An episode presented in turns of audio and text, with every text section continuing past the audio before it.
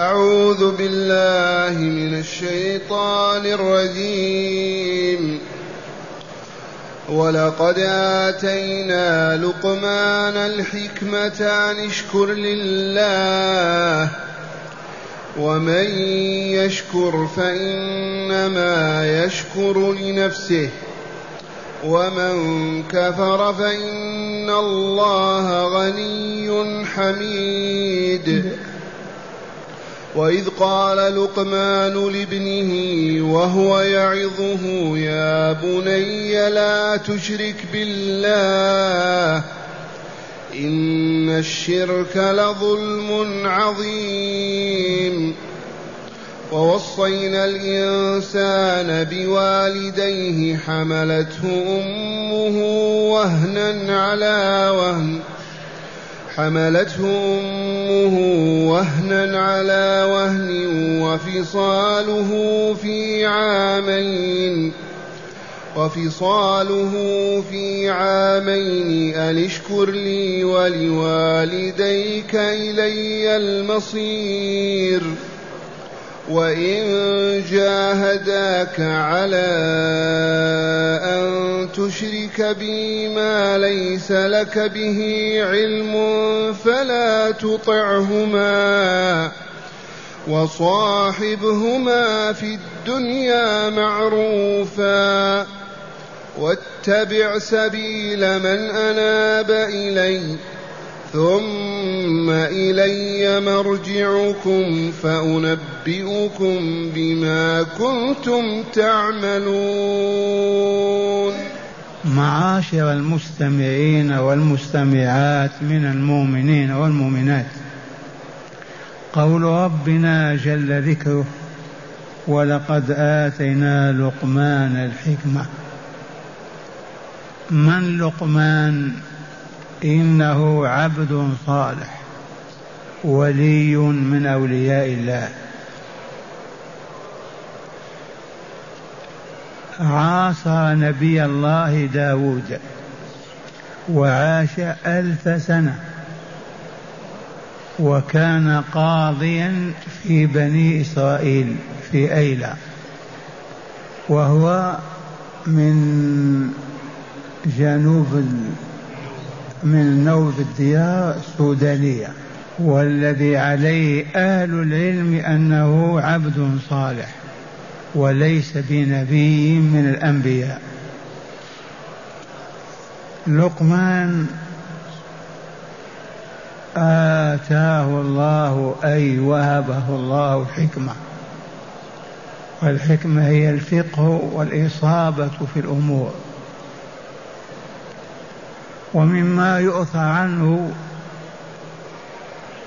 وكان عبدا أن سيده قال له اذبح شاء وأتيني بأطيب قطعة لحم منها أطيب ما فيها. فذبح الشاه وآتاه بالقلب واللسان فسكت. ثم أمره مرة أخرى أن يأتي بأخبث قطعة من اللحم في الحيوان فجاءه بالقلب واللسان فتعجب فقال له إن طابا فهما أطيب شيء وإن خبثا فهما أخبث شيء. القلب واللسان. إذا لقمان حكيم ولقد آتينا لقمان الحكمة من الذي أعطاه الحكمة؟ الله جل جلاله وعظم سلطانه. وهو تعالى يقص علينا قصته التي قصها في هذا القرآن العظيم. فدل هذا على أن نبينا نبي الله ورسوله. كيف يتلقى هذه العلوم والمعارف وهو ليس بنبي ولا رسول. فالآية تشهد أن لا إله إلا الله وأن محمدا رسول الله صلى الله عليه وسلم. وفسر تعالى الحكمة بقوله أن اشكر أن يشكر لله ومن يشكر فإنما يشكر لنفسه. ومن كفر فإن الله غني حميد. اشكر لله النعمة التي أنعم بها عليك وشكر النعمة يكون بشيئين. أولا بحمد الله والثناء عليه ثانيا بصرفها فيما من أجله من الله بها عليه وأعطاه إياها. والشكر للنعم يحفظها ويزيد فيها. النعمة إذا شكرها المنعم عليه بها هذا الشكر يحفظها له ولا تزول عنه ولا يفقدها. وثانيا يبارك الله تعالى فيها ويزيده. إذ قال تعالى لئن شكرتم لأزيدنكم.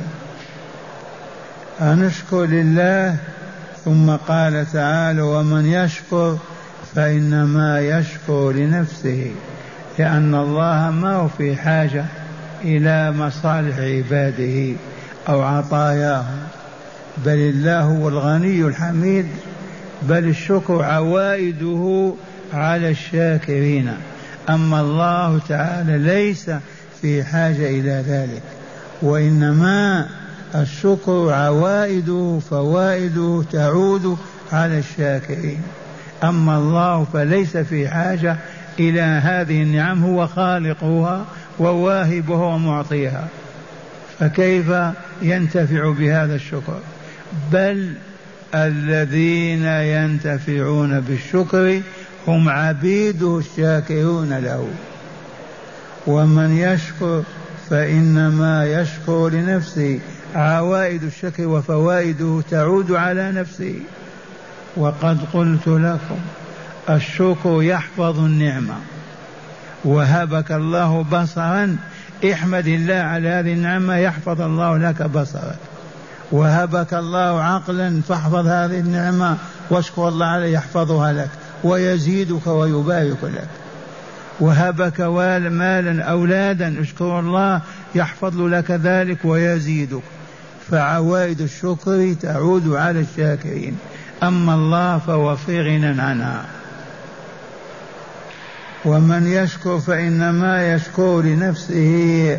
ومن كفر وجحد وكذب وأنكر ولم يعترف بالنعمة لله ولم يشكر عليها لا بحمد والثناء عليه ولا بطاعته ولا بصرف تلك النعمة فيما يحب الله تعالى أن يصرف فيه هذا فالله غني عنه ولكن الله يبتليه ويصيبه ويذيقه المر من العذاب في الدنيا والآخرة.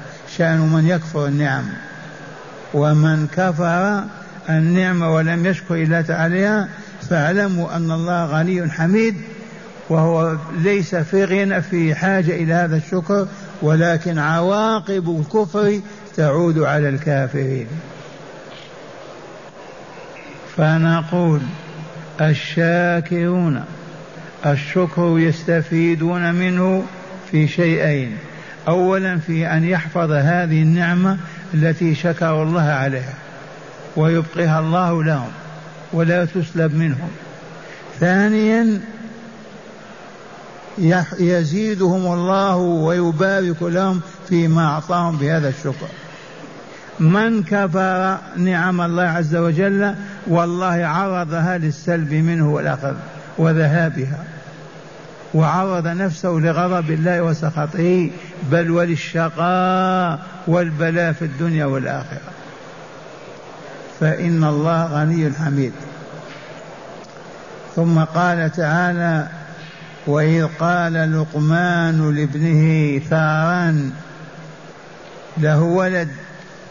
ويروى أن أمه كانت كافرة والولد أيضا كافر كلاهما. والله أعلم. لكن هذه التعاليم القرآنية على أن الولد كان غير مستقيم ووالده يربيه ويهذب ويؤدبه ليستقيم وهذا واجب كل والد مع ولده. اذكر يا رسولنا اذكر أيها المستمعون إذ قال لقمان لابنه أي لولده ثارا وهو يعظه. يعظه. يأمره وينهاه ولكن بأسلوب الوعظ والإرشاد ما هو بالعنف والشدة والغلظة يعظه بالكلمات الطيبة وهي أمره له بما هو معروف ونهيه عما هو منكر. إذ قال لابنه وهو يعظه يا بني تصير الابن يا بني لا تشرك بالله إن الشرك لظلم عظيم. نهاه عن الشرك بالله في ربوبيته في أسماء وصفاته في عباداته. ينبغي أن نوحد الله في أسماء وصفاته فلا يكون له مثيل ولا نظير. في عبادته فلا نعبد معه غيره بأي نوع من أنواع العبادة في ربوبيته وألوهيته فنؤمن أن لا رب غير الله لا خالق ولا رازق ولا معطي ولا مانع ولا ضار ولا نافع إلا الله. في ألوهيته فهو الإله الحق المعبود الذي يستحق العبادة ولا يستحقها غيره قط. لا في الملكوت الأعلى في السماوات ولا في الأرض. هذه الكلمة اللقمانية الطيبة المباركة لما نزلت آية في سورة الأنعام. الذين آمنوا ولم يلبسوا إيمانهم بظلم أولئك لهم الأمن وهم مهتدون. ما إن سمعها المؤمنون من الأصحاب حتى هموا وكربوا وقالوا من ينجو إذن؟ الذين آمنوا ولم يلبسوا لم يخلطوا إيمانهم بظلم. من منا لم يظلم زوجته ولده أخاه كذا؟ كيف ننجو؟ كيف ننجح؟ الذين آمنوا ولم يلبسوا إيمانهم بظلم ولم يخلطوه بظلم أولئك لهم الأمن وهم مهتدون. لما بكى الأصحاب وتألموا أنزل الله تعالى هذه الآية وأخبرهم بها رسول الله صلى الله عليه وسلم فقال أما سمعتم ما يقول لقمان لابنه؟ يا بني لا تشرك بالله إن الشرك لظلم عظيم. إن الشرك لظلم عظيم. فالشرك ظلم وأفظع ظلم ووجه الظلم فيه أن هذه العبادة لمن هي للخالق الرازق الذي وهبني حياتي وأعطاني سمعي وبصري وأقدرني على أن أركع وأسجد أو أعطي أو أقول هذا الذي يستحق العبادة. فإن صرفتها لغيره وعبثت سواه ظلمت الله عز وجل. إذ الظلم وضع الشيء في غير موضعه في كل الأشياء. فالعبادة لمن؟ للخالق الذي خلقني ووهبني حياتي ورزقني وخلق هذا الكون من أجلي هذا الذي يستحق عبادتي. فكيف أصرفها وأعطي مخلوقا من مخلوقاته هذا والله لهو الظلم الكبير. ظلم فظيع. فلهذا علينا ألا نعبد غير الله ولو بالانحناء كما يفعل الجاهلون. بعضهم يسجد لبعضهم. ينحني ما تنحني. لا تسجد إلا لله ولا تركع إلا لله عز وجل. الحلف لا يجوز أن تحلف بغير الله. فمن حلف بغير الله أشرك في ربوبية الله وألوهيته. وسوى هذا المخلوق بجلاله وكماله فحلف به. أما الدعاء يا فلان يا فلان أعطيني وأغثني فهذا شرك أعظم والعياذ بالله. أما الخوف الذي يمنعك من أن تعبد الله ترتعد فرائسك من مخلوق فهذا شرك بالله. يا بني لا تشرك بالله. لماذا يا والدي؟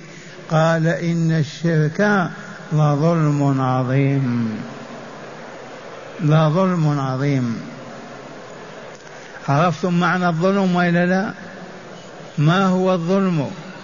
وضع الشيء في غير موضعه. العبادات كلها. لماذا أمر الله بها؟ لأنه خلقنا ورزقنا من أجل هذه العبادة التي لا تخرج عن الذكر والشكر. كل العبادات وهي طاعات الله ورسوله والله ما تخرج عن ذكر الله وشكره.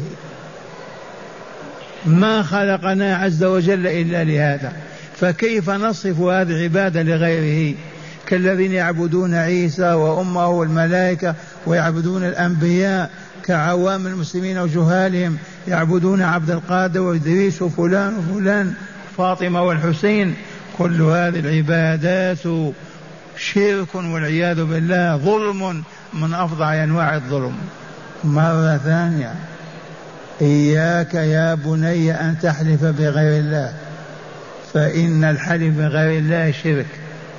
وهذا رسول الله صلى الله عليه وسلم يقول إن الله ورسوله ينهيانكم أن تحلفوا بآبائكم ومن كان حالفا فليحب الله أو ليصمت. وقال من حلف بغير الله فقد أشرك. الجهال منا ينحنون أمام القبور ويركعون ويسجدون فهذا شرك واضح لا يصح أبدا لمؤمن أن يأتيه. الدعاء يا سيدي فلان يا مولاي فلان يا كذا يا رسول الله يا فاطمة كما تسمعون الجهال. هذا والله شرك ووضع الشيء في غير موضعه. الذي ينادى هو الله الذي يسمع النداء ويجيب الدعاء. أما الميت أما الإنسان الضعيف فكيف تجعله بمثابة الرب وبمنزلة الله وتناديه في البعد وتقول يا فلان يا فلان؟ إن الشرك لظلم عظيم. عرفتم معنى الظلم وإلا لا؟ العبادة حق الله استوجبها بما خلق ورزق فهو الذي يعبد فمن عبد غير الله ظلم وضع العبادة في غير موضعه. ثم ذكر تعالى آيتين. اعترض بهما قصة لقمان الحكيم. وقيل نزلتا في سعد بن أبي وقاص. سعد بن أبي وقاص رضي الله عنه في مكة. أسلم. لما أسلم أبو بكر وبلال وفلان لما دخل في الإسلام قالت له أمه والله لا آكل ولا أشرب حتى تعود إلى دينك أو أموت. إذا وامتنعت عن الأكل والشرب. له ثلاث إخوة أسلم اثنان وبقي الثالث. فكانوا يفتحون فاها بالقوة ليصب لها الطعام.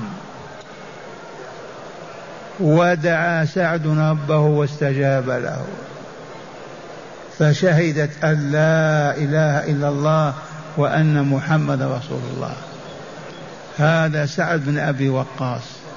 أمه قالت والله لا آكل ولا أشرب حتى تترك هذا الدين الذي دخلت فيه حتى تكفر بمحمد وإلا أموت.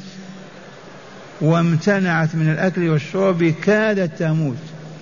وبعد ذلك استجاب الله لعبده سعد وآمنت والدته. واسمعوا القصة.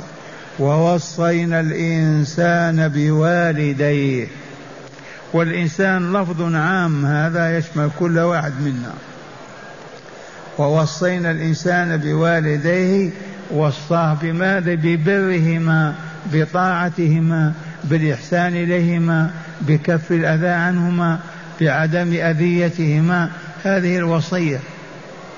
ووصينا الإنسان بوالديه يبرهما يحسن إليهما يطعمهما يسقيهما يكسوهما يحملهما. ثم لا يؤذيهما بأي أذى ولو بنظرة شزة أو بكلمة أف ومع هذا لا يطيعهما في معصية الله تعالى. كما أبى سعد أن يطيع أمه حتى كادت تموت. إذا ووصينا الإنسان بوالديه حملته أمه وهنا على ضعف على ضعف من ساعة ما تحمل في رحمها وهي تتحمل الأتعاب عند الوضع عند الولادة عند التربية عند كذا. وهنا على وهن. وفصاله في عامين. فصاله في عامين سنتين. وهنا الرضاع إذا تجاوز السنتين لا يحرم. الرضاع دون السنتين يجعل من رضعها أما له وأولادها إخوة له. فإذا رضع بعد السنتين لا يصبح ولدا لمن رضعها. وأما الثلاثون شهرا فهي التربية حتى الفطام. قال تعالى ووصينا الإنسان بوالديه أي ببرهما والإحسان إليهما وطاعتهما في المعروف. حملته أمه وهنا على وهن بيان موجبات النعمة ما هي التي يجب أن تشكرها على وفصاله في عامين. أو الذي وصينا به ما هو؟ أن يشكر لي ولوالديك إلي المصير. وصيناه بماذا؟ بأن يشكر لله ولوالديه. الشكر لله بما يكون كما علمتم بالحمد والثناء والطاعة الكاملة في أوامر الله ونواهيه. أن اشكر لي هذه النعم نعمة الخلق والإيجاد نعمة هذه الحياة بكاملها فضل عن نعمة الطعام والشراب كيف يكون الشكر بكثرة الحمد والثناء على الله ثم بصرف النعمة فيما يرضى الله به ويحبه. لا تصرف في معصية الله. فالذي وهبه الله دينار درهم يشرب بهما خمرا أو أفيون كذا والله ما شكر الله.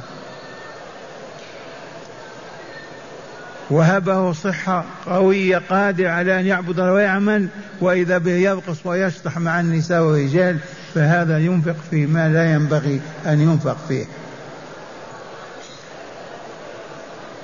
ووصينا الإنسان بوالديه حملته أمه وهنا على وهن وفصاله متى ينفصل عن أمه في عامين. بما وصاه أن أشكر لي نعمي نعمة خلقي وإيجادي لك نعمة الرزق الذي رزقتك إياه نعمة هذا الكل خلقته من أجلك واشكر أيضا لوالديك. كيف يشكر لوالديه أولا يحبهما ثانيا يحسن إليهما ثالثا لا يؤذيهما أبدا بأي أذى ثم قال تعالى إلي المصير العودة إلى من؟ إلى الله. الأب وأم كلهم عائدون إلى الله. إلى أين مصيرنا؟ إلى الله عز وجل. إذا فلنطعه ولا نعصيه. فلنطيعه ولا نعصيه لأننا عائدون إليه. ستقف بين يديه. سيسألك ماذا فعلت؟ ماذا فعلت؟ لما تركت؟ إلى الله المصير. لا إلى غير الله. فلهذا يجب أن نطيع الله ولا نعصيه لأن عودتنا إليه رجوعنا إليه قطعا ما في ذلك شك. والبرهان إذا دقت ساعة الموت وأنت على سبيل الموت من يردك عن الله؟ لو تجتمع البشرية كلها إلى أين أنت ذاهب؟ والله إلى الله. خلي الجثة في البقيع لكن روحك في الملكوت الأعلى. إن كنت من أولياء الله من أصحاب النفوس الزكية الطاهرة. وإن كنت من أصحاب النفوس الخبيثة أهل الشرك والذنوب والآثام فهي هابطة إلى أسفل سافلين. ثم رددناه أسفل سافلين إلا الذين آمنوا وعملوا الصالحات. لو كان مصيرنا إلى غير الله نطيع ذاك الذي مصيرنا إليه ونحترمه. لكن مصيرنا إلى الله فقط وإلى الله لا إلى سواه المصير والعودة والرجوع. ثم قال تعالى وإن جاهداك يا عبدنا يا من وصيناك بوالديك إن جاهداك بذل جهدهما على أن تشرك به ما ليس لك بعلم فلا تطعهما.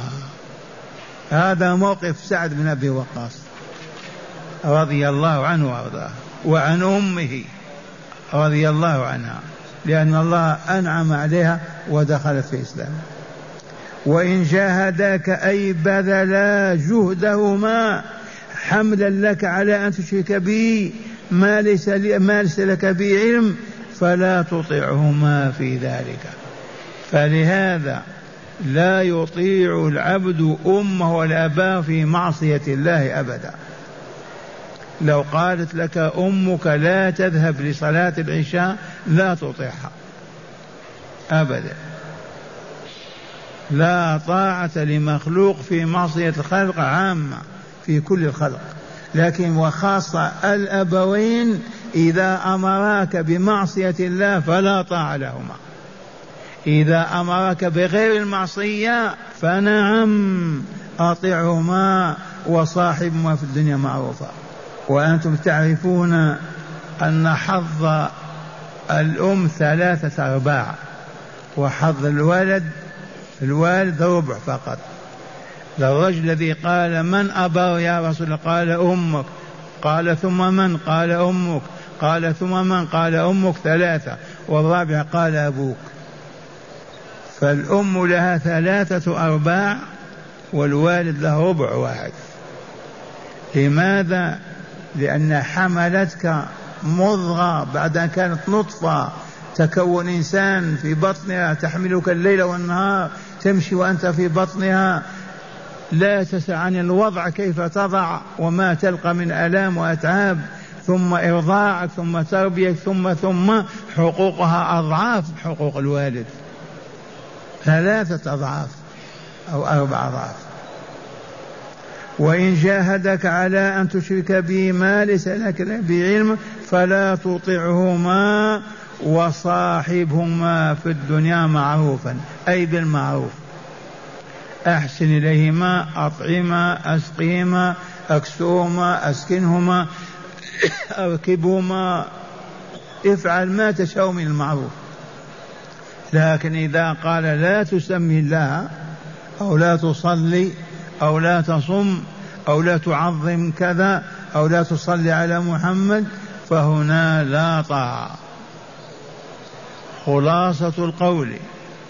طاعة الوالدين فريضة الله على العبد. لكنها فيما هو معروف. أما ما هو منكر فلا طاعة. للحديث العام لا طاعة لمخلوق في معصية الخالق. فالوالدان أولى الناس ببرك وإحسانك. لكن إذا أمراك بأن لا تعبد الله أو تسب رسول الله أو تسب الإسلام وتخرج منه فلا طاعة أبدا. كما فعل سعد. كادت أمه تموت ويقول والله ما أترك ديني ابدا. وإن جاهداك على أن تشرك به ما ليس لك به علم قطعا الشرك بالأصنام والاحجار واللات وكذا هذا لك علم بأنه يستحق العبادة؟ ما فيه من يستحق العبادة إلا واحد فقط؟ من هو الذي خلقنا وخلق الكون لنا؟ الذي مصيرنا إليه ومردنا إليه. ثم قال تعالى واتبع سبيل من أناب إلي. واتبع سبيل من أناب إلي. اتبع سبيل محمد صلى الله عليه وسلم يا سعد ولا تطع والديك. اتبع سبيل من آب إلى الله يا عبد الله. اقتدي بالصالحين وامشي معهم ولا تفارقهم. أنت مأمور باتباع من من رجع إلى الله ودخل في الإسلام وعبد الله به. واتبع سبيل طريق من أناب أي رجع إلي وعبدني وحدي ولم يشرك بغيري من الصالحين. في دعوة للاقتداء بالصالحين وإلا لا. واتبع طريق من؟ من رجع إلى الله وعبد الله هذا الذي نمشي وراه ونقتدي به. أما من يدعونا إلى الفجور والعهر والباطل والشر والفساد فلا نلتفت إليه ولا نمشي وراه ولا نقدسه ولا نقول بما يقول. ما زدت أقول تأملوا مع قول الله لنا واتبع سبيل من؟ من رجع إلي. فالراجعون إلى الله العابدون القانتون الذاكرون الحامدون الشاكرون. هم أسوتنا وقدوتنا هم الذين نمشي وراهم ونتبعهم. أما أهل الباطل والفجور والفسق والشر والشرك والبدع والضلالات ليسوا لنا ولسنا منهم أبدا. واتبع سبيل من ناب إلي ثم إلي مرجعكم يا عباد الله. والله إلى الله مرجعنا جميعا ولا يتخلف منا أحد. فأنبئكم بما كنتم تعملون. يخبرنا وينبئنا. لما صليت ما صليت ولما قمت ما قمت ولي ولا وكل أعمالنا ينبئنا بها. فلهذا يجب أن نحب الله ونطيعه. يجب أن نذكر الله ونشكره. يجب أن لا ننسى نعمه علينا. يجب أن نلازم بابه لا نفارقه. ونمشي وراء الصالحين ونأتدي بهم. ولا نتبع الضالين والهالكين والعياذ بالله. ومع هداية الآيات. بسم الله والحمد لله. من هداية هذه الآيات أولا تقرير التوحيد والتنديد بالشرك. اولا تقرير التوحيد وهو معنى لا إله إلا الله أي لا يعبد في الأرض ولا في السماء أحد إلا الله لا نعبد إلا الله لا بالدعاء لا بالذكر لا بالركوع والسجود لا بالحب لا بالرهبة والخوف ابدا لا معبود لنا إلا الله. الآية تقرر هذا. أن نشكر نعم. ثانيا بيان الحكمة وهي شكر الله تعالى بطاعته وذكره إذ لا يشكر إلا عاقل فقيه. بيان الحكمة في خلقنا وخلق السماء والأرض والجنة والنار لما خلقت هذه والله من أجل أن يذكر الله ويشكر.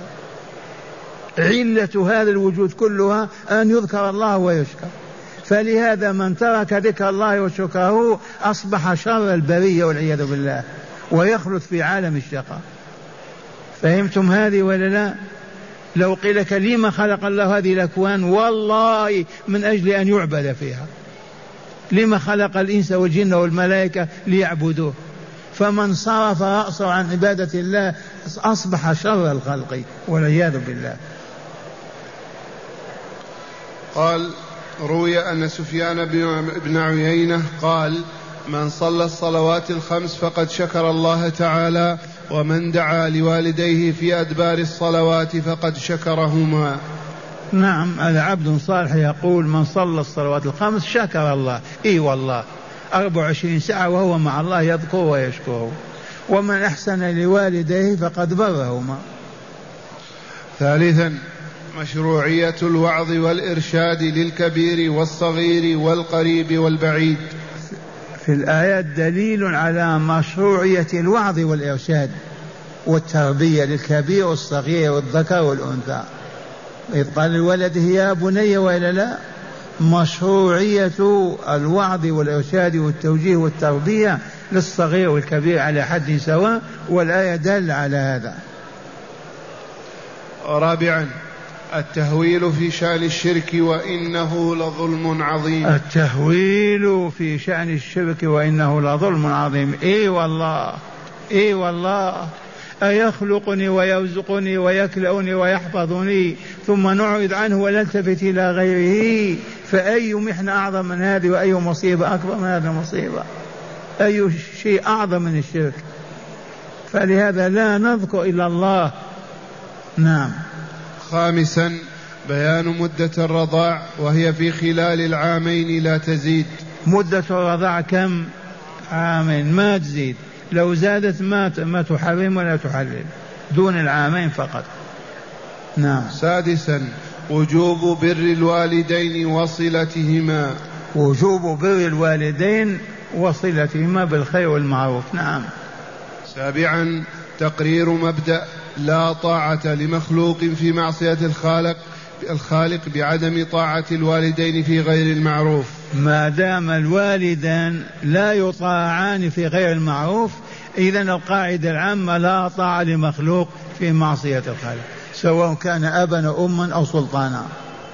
وأخيرا وجوب اتباع سبيل المؤمنين من أهل السنة والجماعة وحرمة اتباع سبيل أهل أهل هذا الذي ينبغي أن لا ننساه وجوب اتباع الصالحين والمشي معهم والسير معهم ووجوب هجران وترك الفاسقين والفاجرين والضالين وأهل البدع والخرافات.